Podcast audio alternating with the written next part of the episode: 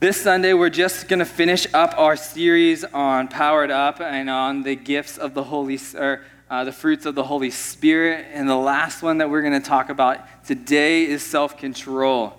And this one's not the least one. And I think as we look at it today, my hope as we talk about it is that this is probably uh, one of our most important for the witness of us to the world, the way that we practice self control. I was reading this article in the Associated Press and it reported that this president of this Midwestern Theological Seminary uh, was fired after the trustees determined that his temper had periled, imperiled his leadership. So it wasn't any sexual misconduct or, you know, anything along those lines, but it was his temper that caused him to be fired. So the president, he confessed this misappropriation of anger. And after hours of agonizing discussion and interviews with the president and the vice presidents, they determined, the board, that, you know what, his expressions of anger actually have been detrimental to his leadership. And so they let him go. So you think about it, years that he would have went to school to study, to, to learn more in depth about the scripture so that he can portray it in a, an amazing way, to lead a theological institution nonetheless. And the thing that was his downfall was his anger, that he didn't have self control over it. And as we think about this and as we look in our world, I think we can 100% agree on that our world lacks self control. Yeah, amen. That's my one amen. Amen. Here we go.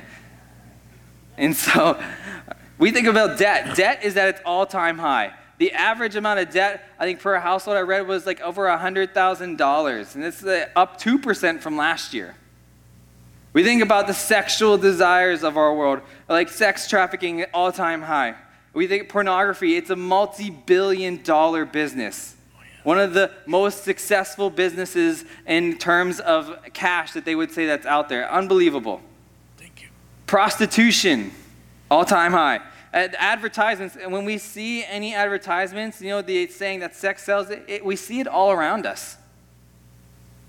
Our tongue. This is probably one of the most prevalent, I think, through the last two years. The lack of control of the human tongue. You know, we look on Facebook and we're like, well, Facebook's not me saying anything, it's simply me hypothesizing my ideas in a public forum. But the reality is, those are your words, then actually just put on paper now. And so, and, but we see the things that are being said and the lack of control. But then maybe when you sit with somebody across them face to face, they seem to have tamed it. But the reality is, what people do in the darkness is really evident of where their heart is. Obesity. This is where my home nation really thrives at. Um, as the Americans, we are the most obese nation in the whole world. I'm not sure if that's like a Boy Scouts badge of honor we want to be wearing or not, but uh, it's how people cope with their problems in life. Have you ever heard of the marshmallow test? It's going to pop up here among the many travels of the last 18 months, we've realized we don't have a mouse and we don't have a clicker. And so Morley's going to have to be super attentive today. Oh, we found the mouse. We found the mouse. Things are coming back together, slowly but surely. So the marshmallow test is this a book wrote by Walter Mischel, and it says why self control is the engine of success. And so his whole hypothesis of this book is saying that the key to for individuals to have success in life is that those who are the most controlled over self will be actually the most successful. So they ran this test called the marshmallow test. Has anybody heard the marshmallow test? Here we go. This is exciting. Um, the marshmallow test is this they would put a kid ages three to five in a room by themselves. Then they put a marshmallow in the room. And then they would tell this kid, when I get back, if you haven't eaten this marshmallow, you'll get two marshmallows. and so, what they, so you could see this kid anguishing. And so the, he's left the room. He's really thinking. He's like, well, do I really want to do it? Oh, I'm not sure. I really want to eat the marshmallow. And he's looking at the marshmallow, talking to it. And then he's hiding the marshmallow now. Now he's like, maybe I do want to eat it. And so he sniffs it. And then he finally caves in and he eats the marshmallow. And so the reason is this is that they're saying what they did now is after they did this 20 years ago, and so they came back on the data of those who ate the marshmallow and those who waited for the second marshmallow. And they said that those who waited for the second marshmallow were more successful in life because they were able to inhibit self control. And those who ate the marshmallow, they really gave in to their inhibitions throughout life. And maybe they, have not, they weren't as successful as those who ate or waited for the second marshmallow. See, self control is, not, is a, not a flashy concept or an easily attractive idea. It doesn't maybe turn heads or grab headlines.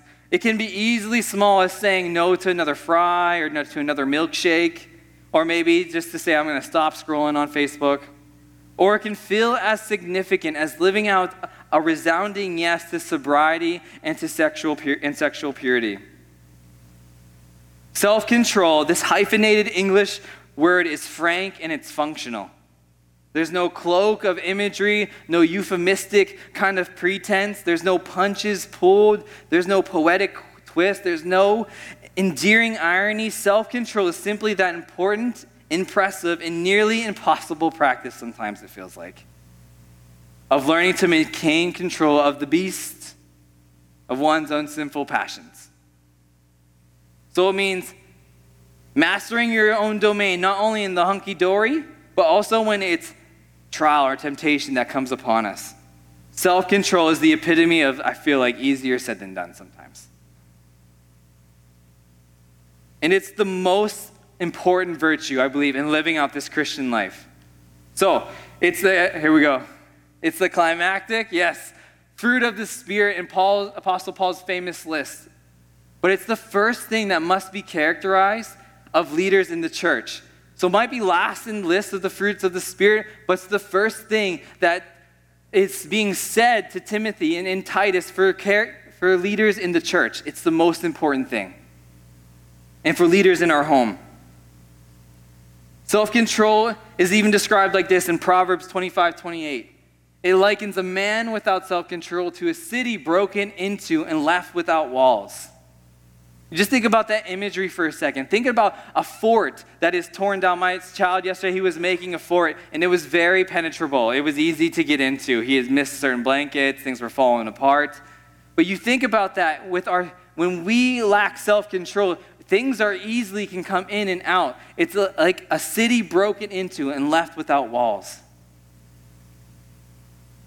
Christian self control, it's multifaceted. It involves this both one's behavior and impulses, but also the emotions that are beneath that. So it includes our minds and our emotions. Not just our outward actions, but our internal state, what's actually happening inside of our hearts. All right, now let's look at Galatians 5 22 to 23. If you have your Bibles, you can open to them. If not, the scripture's going to pop here on the screen. This is what we've been working through this whole summer the fruit of the Spirit. And it says this but the fruit of the Spirit is love, joy, peace, forbearance, kindness, goodness, faithfulness, gentleness, and self control. Against such things there is no law. So when we hear this word self-control right at the end, it actually it throws back to the list that Paul described just before he went into the fruits of the Spirit.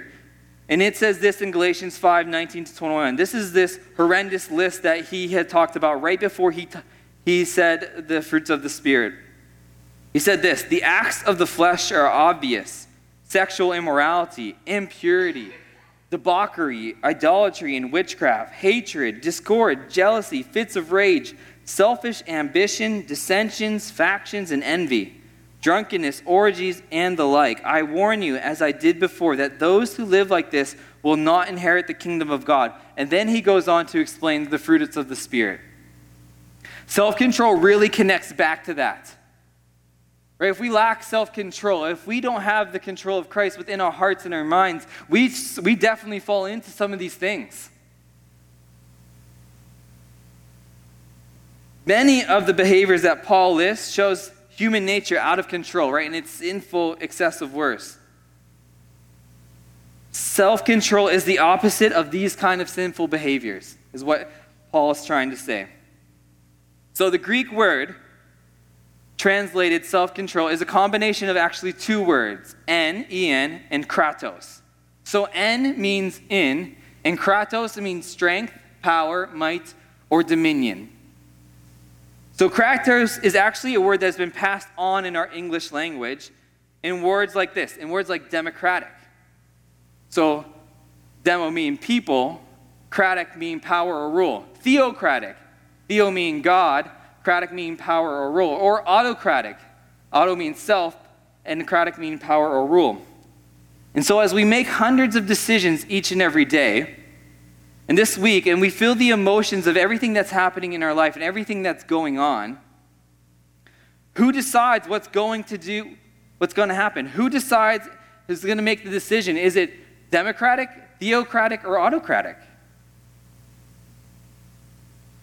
Self control is one of the greatest abilities that we can have, one of the best. However, we must not misunderstand and think that is our ability that helps us and gives us en kratos. So, Professor Mischel, in the book, he preaches a gospel of distraction and of distancing. And this is what our world tries to tell us to distract us, to distance us from it.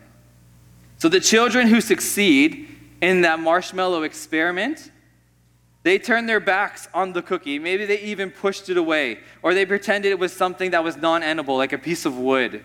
Or they even invented a song to sing while they were waiting for those 10 minutes to take their mind off of it. Instead of maybe just eat, instead of just staring down the cookie, they transformed it into something less throbbing that maybe that wouldn't pull on their heart so much. So if you change how you think about it, it does impact your feelings. It maybe changes it a bit. And this is a good place to start, right? The Bible talks about turning our back to sin, to, to walk away from it. But it's where you turn your eyes and your attention to after you've turned your back on that. Yes, it might help cause a diversion when you turn your back for a second. You might say, I'm going to turn my back on this. I'm going to walk away from this, and it's going to be okay. And yes, that might be true for a minute. But the source of true change and real power, it's outside of ourselves, actually. It's nothing that we can actually do. The key to self control is not inward, but it's upward.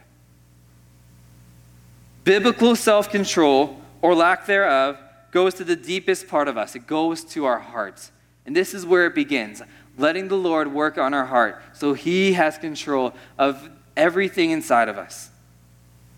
It begins with control of our emotions, and then it includes our mind. In several places, the language of self control applies specifically and especially to the mind. Romans 12, 3 says this not to think of himself more highly than he ought to think, but to exercise a form of self control, thinking with sober judgment. And so this is huge for us to think maybe not ourselves as highly as we do, because when we think we're so great and we're so high, then pride sneaks in, and then we think that we can do it on our own. Then we think very theo, very autocratic that we can think about ourselves and we can do this by ourselves.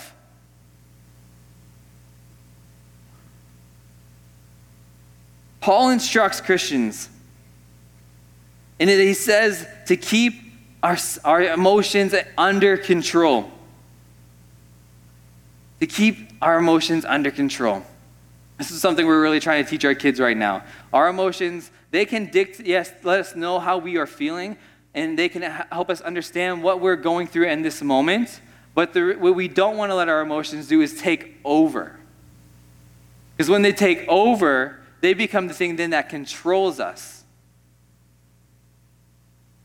And so, the question for us as Christians if self control is so significant, and if indeed it can be taught, then how do I go pursuing it as a Christian?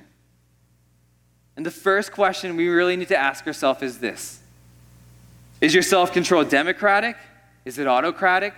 Or is it theocratic? Do you find yourself your self control in people? Do you find it in yourself or do you find it in God?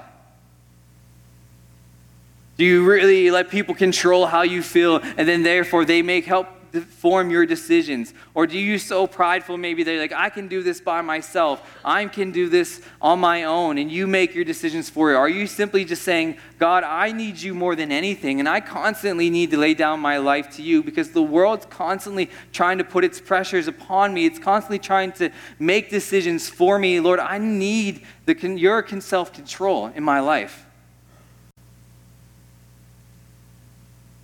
Self control is a hard to find a matching quality with God. And let me explain this.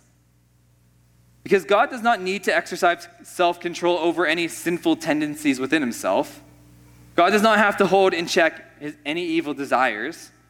The Bible teaches about the love of God. We hear about it. We hear about the peace of God. We hear about his patience. We hear about his kindness. We hear about his goodness, his faithfulness, and his gentleness.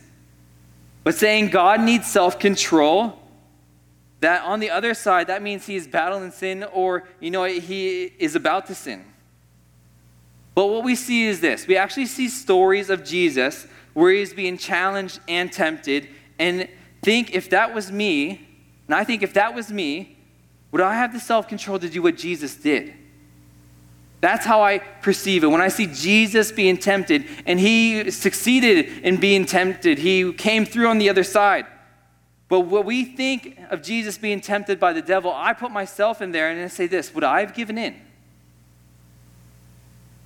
When we think of Jesus being beaten and we think of him being mocked and we think of him being run out of towns, would I have had the self control not to fight back? What Jesus is showing us actually is that if you want the self control of him, you actually have to come close to him. Jesus is showing us that life in the Spirit will give us the strength that Jesus portrayed in those, those situations. Constantly drawing close to Christ. When we constantly draw close to Him, we feel that the self control of Christ in our lives. Now, Paul's letter to Timothy. Paul had brought Timothy to faith, and he commissioned him to do the work of an evangelist and a church leader. So Paul wrote to Timothy, who was in leadership in the church of Ephesus. And in it, it's ex- exhortation to faithfulness and to stand firm in the truth in the face of opposition. But it includes this wonderful promise of this gift that God has given to Timothy and to you and to me and to all of us. 2 Timothy 2 7 says this For the Spirit God gave us does not make us timid, but gives us power, love, and self discipline. In the ESV, it actually says this For God gave us a spirit not of fear, but of power and love and self control. Some even say it in a sound mind. Sorry if I keep touching my ear. It's not this nervous tick that I picked up in the last 18 months. It's because I'm not used to having the mic and my glasses, and uh, I feel like I'm falling off here. And so, so if you touch my ear, you can count how many times I touch my ear, I guess, if you want. 20, thank you. So the fascinating thing to me that the one of the things that the spirit of God does in us is gives us self-control. That's one of the three things that are said. It's not it's love and power and, and self-control. And we think, you know what, he's going to give us the spirit to prophesy, and that's very true. And he gives us this, there's this, sometimes a spirit to heal, and that's very true. But one of the three things is love, power, and self-control. Self-control being in one of those three. Now, the Spirit of God is given as a gift to all those who trust in His Son Jesus and confess in Him as Lord. And we live in the age of the abundance of the Spirit. And it's poured out on believers. And we see that in Acts chapter 2. And it's available to all of us. So the Bible makes it clear that the Spirit of God, which is His presence, active and alive in the world today, does all kinds of things in God's church and in His people. So we get the assurance of adoption to sonship so you know you are loved, and the Spirit in us then illuminates the Word and gives us revelation. And the Spirit, as we see, produces fruit in our lives. It changes our character. And then the Spirit gives us gifts for service in the church and the mission, and it makes us useful. And finally, the Spirit pours the love of God in our hearts. So here's the interesting thing one of the greatest gifts given to us is self control. This is one of the greatest gifts given to us self control. And if it's one of the greatest gifts given to us, self control, it's one of the most impactful gifts for our community as we walk out showing what a life of self control looks like. It's not of timidity or, or fear or cowardice, but of love, power, and of self control. And so, as followers of Jesus, we get a spirit of self discipline. And so, as we continue to walk with Him, as we continue to draw close to Him, as we continue to discipline our lives to be with Him, we become more disciplined in our walk. Every fruit of the Spirit, it can be undermined by a lack of self control. Think about that faithfulness. If you don't have self control, how, how can you be so faithful? Gentleness. If you don't have self control and someone's upset with you, how can you be gentle?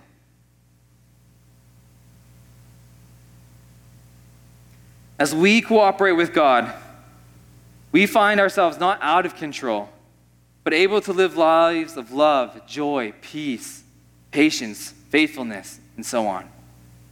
This is the fruit that ties it together. Self control does not limit us. To the contrary, it frees us to follow Jesus more closely. So, Tim Keller, he describes it like this. He describes self control these, these three ways. He said, This is the definition the ability to choose the important thing over the urgent. He says, There's an opposite to this. And we see the opposite as maybe a driven, impulsive, uncontrolled person. And he said there's a counterfeit to this, actually. There's willpower through pride or through more functional idols. That we seem, oh, those are okay because they seem functional to us. Let me explain this, these, these a bit more. The opposite of a self controlled person is driven, impulsive, uncontrolled. That person compulsively goes after what they want and they pursue it to the point of actually being driven. They may believe they are self controlled and disciplined in their pursuit of it, but this desire becomes the first thing they think about and the thought that compels them until they satisfy that desire. They're like, I cannot stop until I satisfy that desire. Most often, they find that attaining the prize they pursued does not actually provide the satisfaction that they were looking for and the fulfillment that they thought they would get. So they are possessed with going a bit further, driving a bit more, and it's off to the races again. Persons without self control will mow others down in their drive to get what they feel they need or deserve. And I liken this to Samson, who could strangle a lion, but could not strangle his own love. He burst the feathers of foes, but not the cords of his own lust. Driven to that. He couldn't, and it's, when he got it, was not satisfied, needed more. He burned the crops of others and lost the fruit of his own virtue when burning the flame kindled by a single woman. Then there's this counterfeit self control. Is a step beyond the driven nature of the opposite of self control. The counterfeit version actually does involve willpower, but is not for the good of others and certainly is not produced by abiding in Jesus and having the Spirit of God shape our natures in reaction. So it is willpower exercise for the personal good of that person. I have willpower because this actually helps me more. Rather, for the purpose of achieving a goal. And maybe it's pacifying an idol a bit. So, this idol could be physical fitness, a relationship, a job, a position, a financial security, anything they believe will make them more significant. And this idol is what drives them, and the pride that comes from this accomplishment is what drives them. Counterfeit self control can be seen in the Sadducees, believed to be following the religious requirements, but it became an idol to them. It became their status and their position, it became functional. Or we could be like David, to choose the important thing over the urgent. And you may be like, David? David in the Bible. Um, I really feel like he gave in to his urges. There's some of those stories, but there's some stories of David where he gave in or uh, he followed the most important thing rather than the urgent. And we see this in 1 Samuel 24. In this chapter, Saul was chasing David and trying to kill him. David spent many days and nights hiding, and someone told Saul where David was. So Saul went into a cave to use the bathroom, But as he went into that cave to use the bathroom, David and his men were actually hiding in there.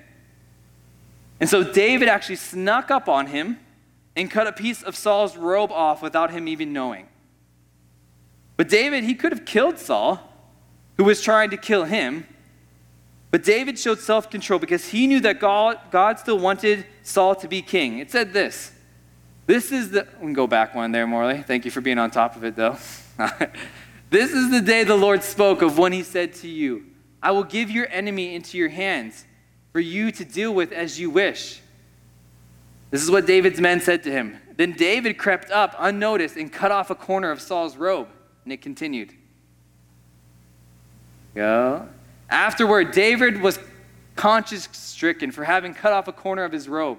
He said to his men, The Lord forbid that I should do such a thing to my master, the Lord's anointed, or lay my hand on him, for he is the anointed of the Lord. With these words, David sharply rebuked his men and did not allow them to attack Saul. And Saul left the cave and went his way. And then David went on to say this to Saul For by the fact that I cut off the corner of your robe and did not kill you, you may know and see that there is no wrong or treason in my hands. I have not sinned against you, though you hunt my life to take it. May the Lord judge between me and you. May the Lord avenge me against you, but my hand shall not be against you. David knew that God had a plan for Saul, and he trusted God, even though he couldn't have acted to protect it in his own, his own emotions, to keep himself safe and to take out his enemy, but he chose not to. He said, Look, I could have killed you. Here's a piece of your robe, but I chose not you. But on the other side, if what if Saul would have saw him cut the, go for a piece of his robe? What do you think would have happened? David could have been killed. David showed self control because he knew God's plan needed to be in God's timing. And this is huge for us. For us to walk in self control, to know that God has a plan, to know that God is looking out for us, to know that as we follow Him, good things happen. As we give ourselves to Him, as we are theocratic in our lives, that we aren't democratic or autocratic, when we are theocratic, we then begin to take on actually the importance of what God has rather than our own importance, what we think. David chose the important thing following Christ, listening to his voice. I'm just going to close here. I'll invite Julie and the worship team to come on up. Self control is knowing this who to submit to. It's about learning how to have our soul submitted to our spirit man and it's our new spirit, man, that God's constantly working on. And we might stumble and we might fall. And that's what happens, honestly, yes. But as we continue to lay our life down for Him, as we continue to say, I will follow you, as we continue to draw close to Him and have a disciplined life of following Him, we find that we want His things to be the most important things in our lives. teaching our kids that there's desires that we all have, and the Lord knows those desires.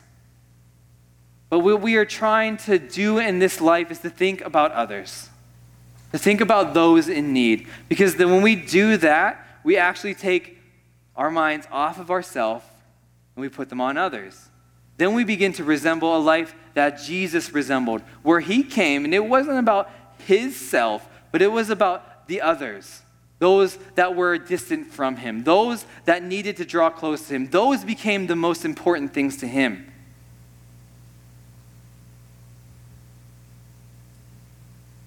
Self control is a gift produced in and through us by God's Spirit. And Christians can and should be the people on this planet most hopeful about growing in self control. I want to leave you with this thought self control I believe, is our last moral apologetic. It is the virtue that we can practice in private and in public, which is utterly foreign to this culture. And the result will be twofold as we practice self control, as we draw close to Jesus and we let Him have control of our desires. First, we might be rejected, and this is very true. After all, we are living out the most fundamental vice of our modern value system, right? Our world is about whatever you want, whatever urge you have. If you're feeling this way, explore it. Go ahead. Who cares what might happen on the other side of that path? But you are feeling it, so you explore it. But the second, and I think that some people will see this, that there's something in us actually worth emulating. A long lost virtue which cannot be found anywhere else in this culture, actually the virtue of self control. Let's stand together. Let's pray. Heavenly Father, Lord, we thank you that as we draw close to you, Lord, that you then begin to show us the most important things, Lord. Lord, our, our, lives begin to line up with you. Lord, our emotions and our heart begin to line up with yours, Father. And we want to be directed by you, Lord. Lord, we thank you that you came to show us a life of self control. And the way to obtain a life where we have this fruit of self control is actually by drawing close to you because you are the one who shows us that through you we can have power over those things that try to grab at us. So, Lord, as we leave this space, let's ask the question. Maybe this past week, have I been very democratic? I'm not talking a political term here. We're talking about are we people, powered people driven in our self control? Concerned about what they think? Are we auto? Or are we just concerned about what I want, what I feel, the power that I deserve? Are we more theocratic? God, what do you want? Lord, I want your power and your rule to be in my life. Amen.